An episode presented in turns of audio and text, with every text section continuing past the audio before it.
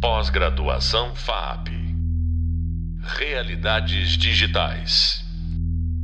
Olá, eu sou Marco Casson, professor da disciplina de Criação e Desenvolvimento de Personagens para Animação, e nesse podcast, em um diálogo com o professor Gilberto Caserta, abordaremos a importância do desenho básico e simplificado nas animações.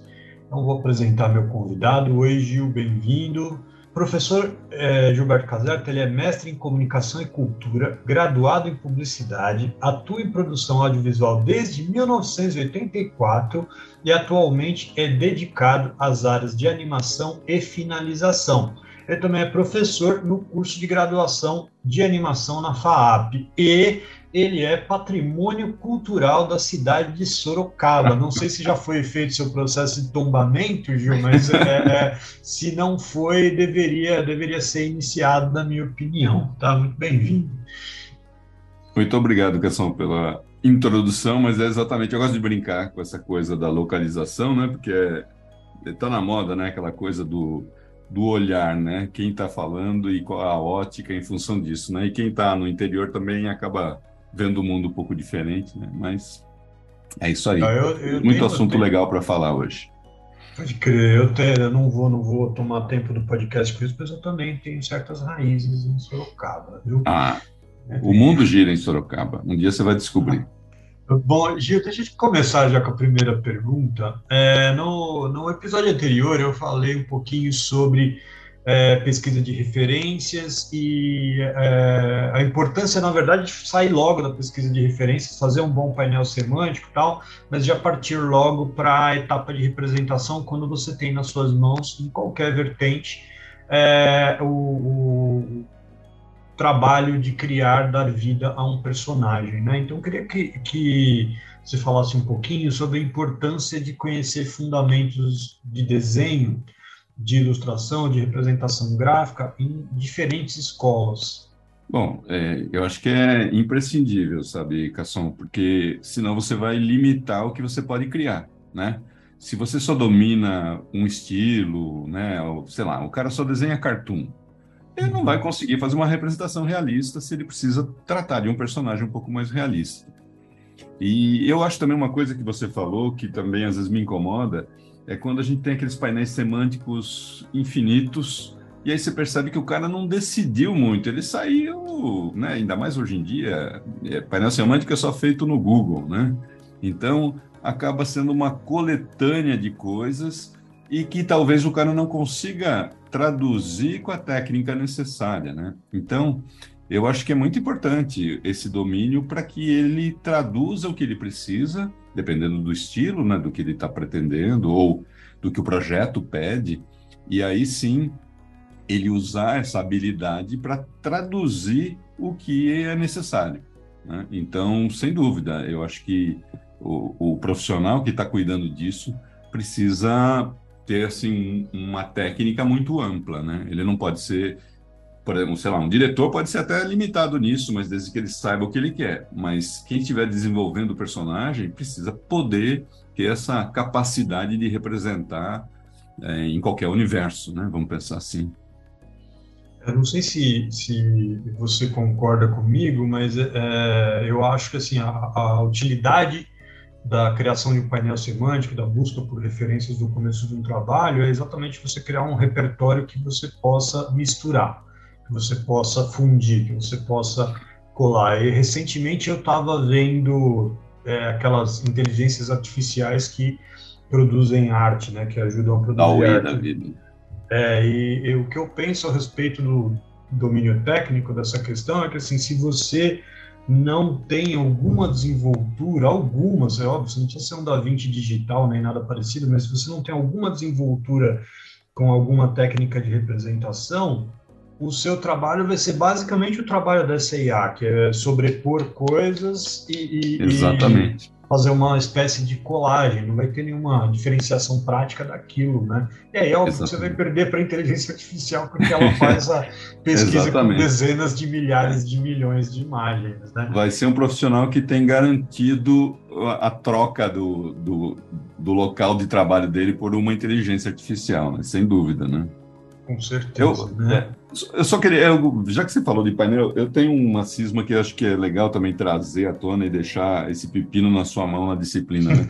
eu sempre eu, eu gosto às vezes de me de diferenciar, né? O mood board, quando o cara está fazendo aquela pesquisa de inspiração, e o semântico, quando ele está traduzindo já o que ele fez, né?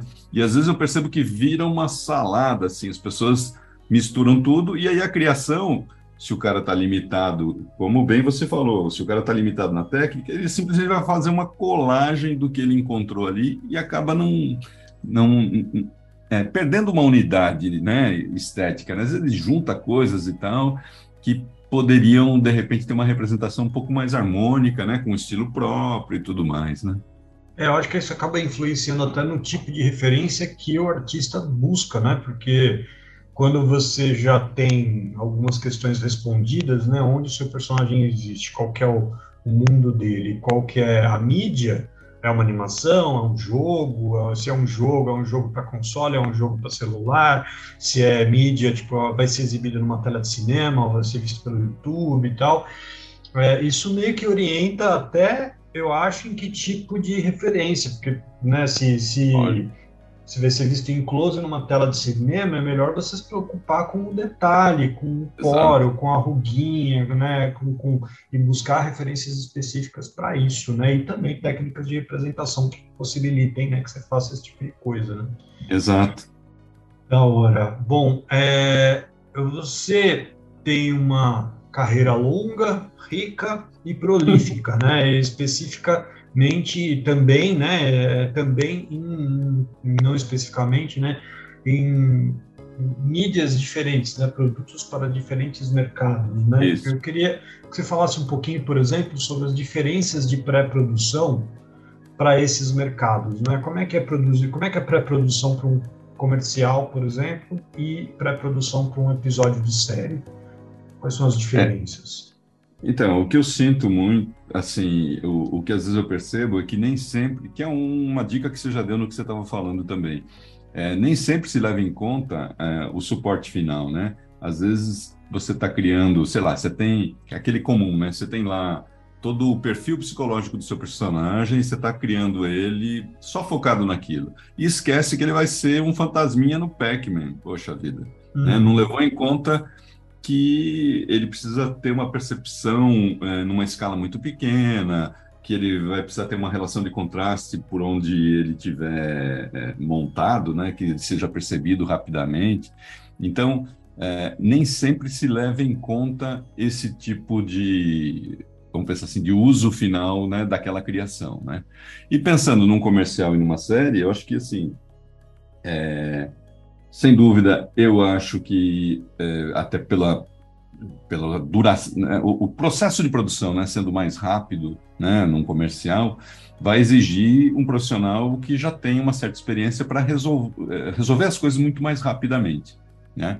E um tipo de, de, de material de pré-produção que precisa já estar tá, agilizado para as etapas que virão na sequência. Eu acho que numa série animada, eu percebo que o, o processo é um pouco mais é, interativo ou iterativo, né? Ela pode, ela vai acontecendo às vezes até com a evolução é, da própria série, né?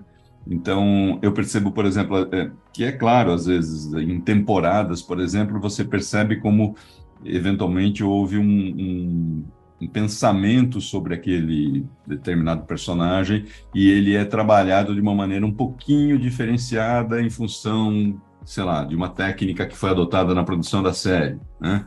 Então, uh, num comercial eu vejo que a coisa já sai de, de, pronta para começar a produção e na série a, a sensação que eu tenho, ou sei lá, por onde eu já passei, ela, ela é um pouquinho mais uh, embolada, né? A pré meio que vai invadindo a produção, é, as pessoas às vezes da pré-produção acabam já é, gerando materiais que praticamente já vão ser utilizados na produção especificamente, né? Não fica só aquela coisa da, da pesquisa, ela já, já fica um, um produto final para o que você vai estar tá montando, né?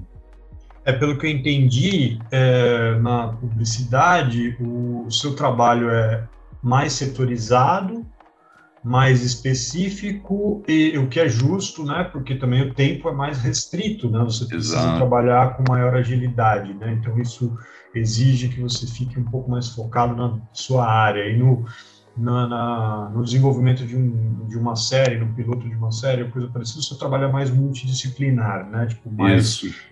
Envolve uma sinergia maior com outros membros da equipe, talvez mais idas e voltas, tal, e de certa forma também um grau de responsabilidade sobre o produto final maior. É. E participação, né? Eu, eu, sinto que assim, num projeto é, de uma duração um pouco maior, né? o profissional tem a chance de se envolver um pouco mais, né? Normalmente, assim, os processos ligados à produção de comerciais, eles são muito é, diretos, né? Está aqui a prova, vai para a produção e você já não tem mais contato com aquilo, já partiu para o próximo job, né?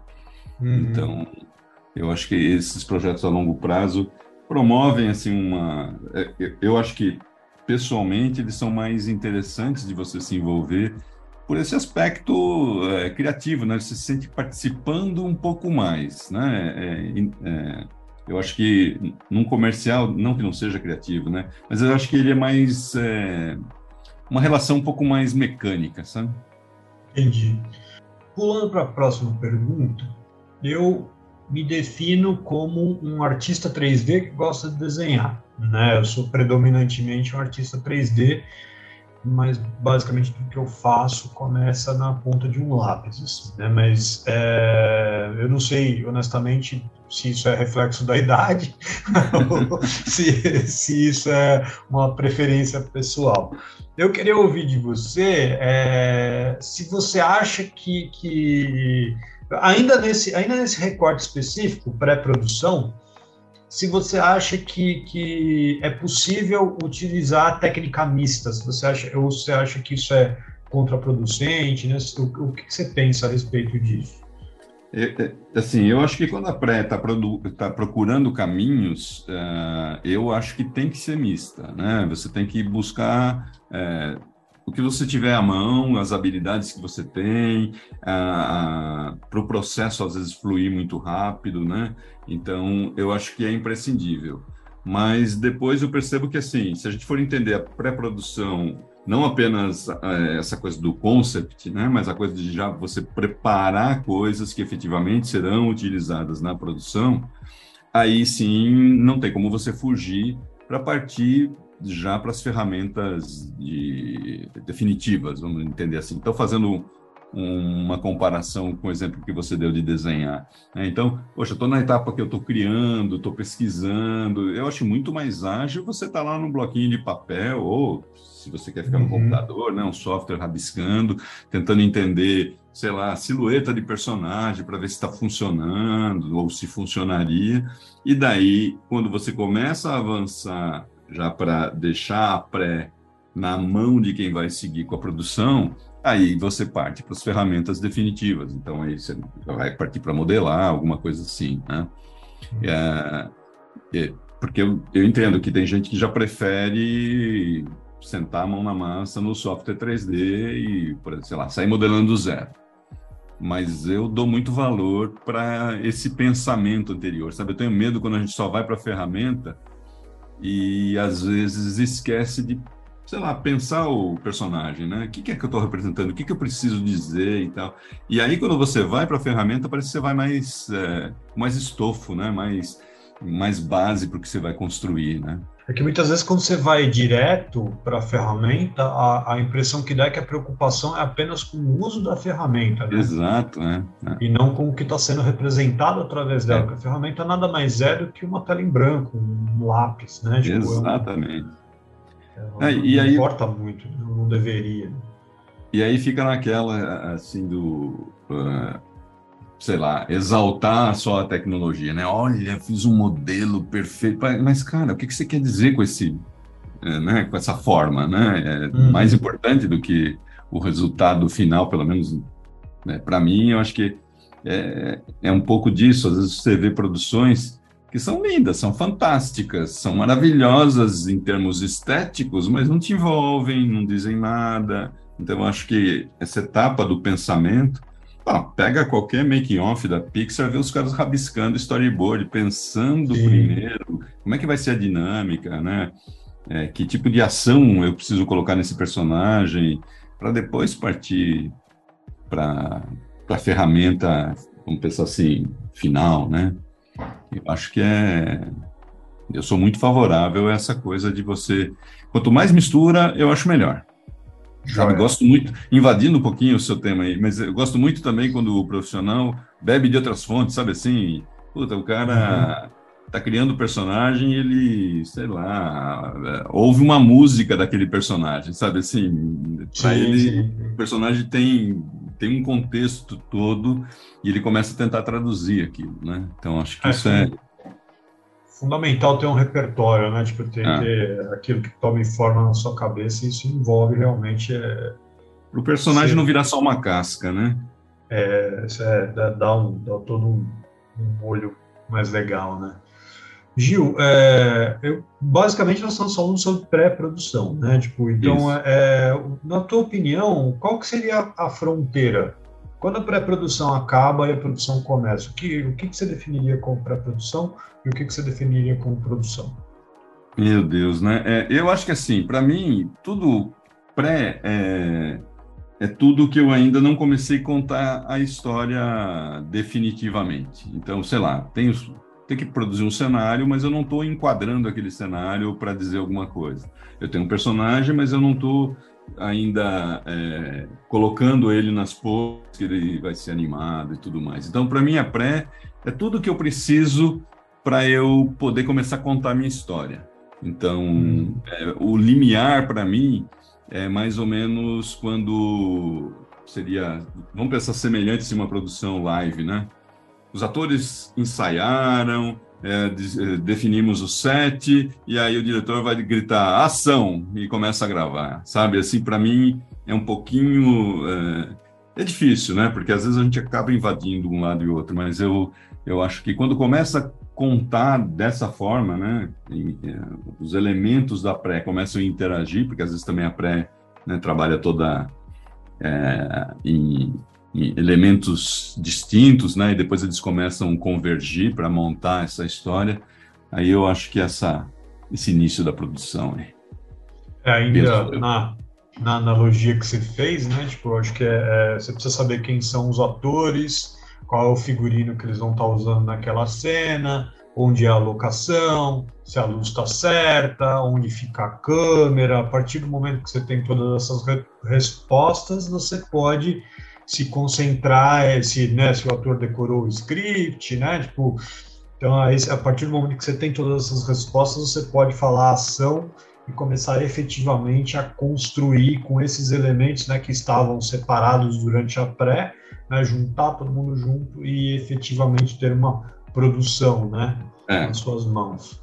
É um pouco como eu vejo, mas é, é realmente acho que não, não existe esse limite né, é, muito delimitado, né? Mas, sei lá, se houvesse, eu diria que é por aí, né? Joia. Tá bom, maravilha. Muito obrigado pela participação por aceitar o convite aqui. É... ótimo conversar com você. Maravilha. É...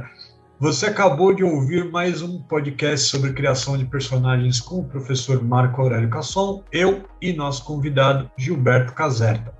Sobre eu. esse tema, ele. sobre esse tema, convido você a saber mais no Hub de Leitura, e-book e nos livros de, da bibliografia.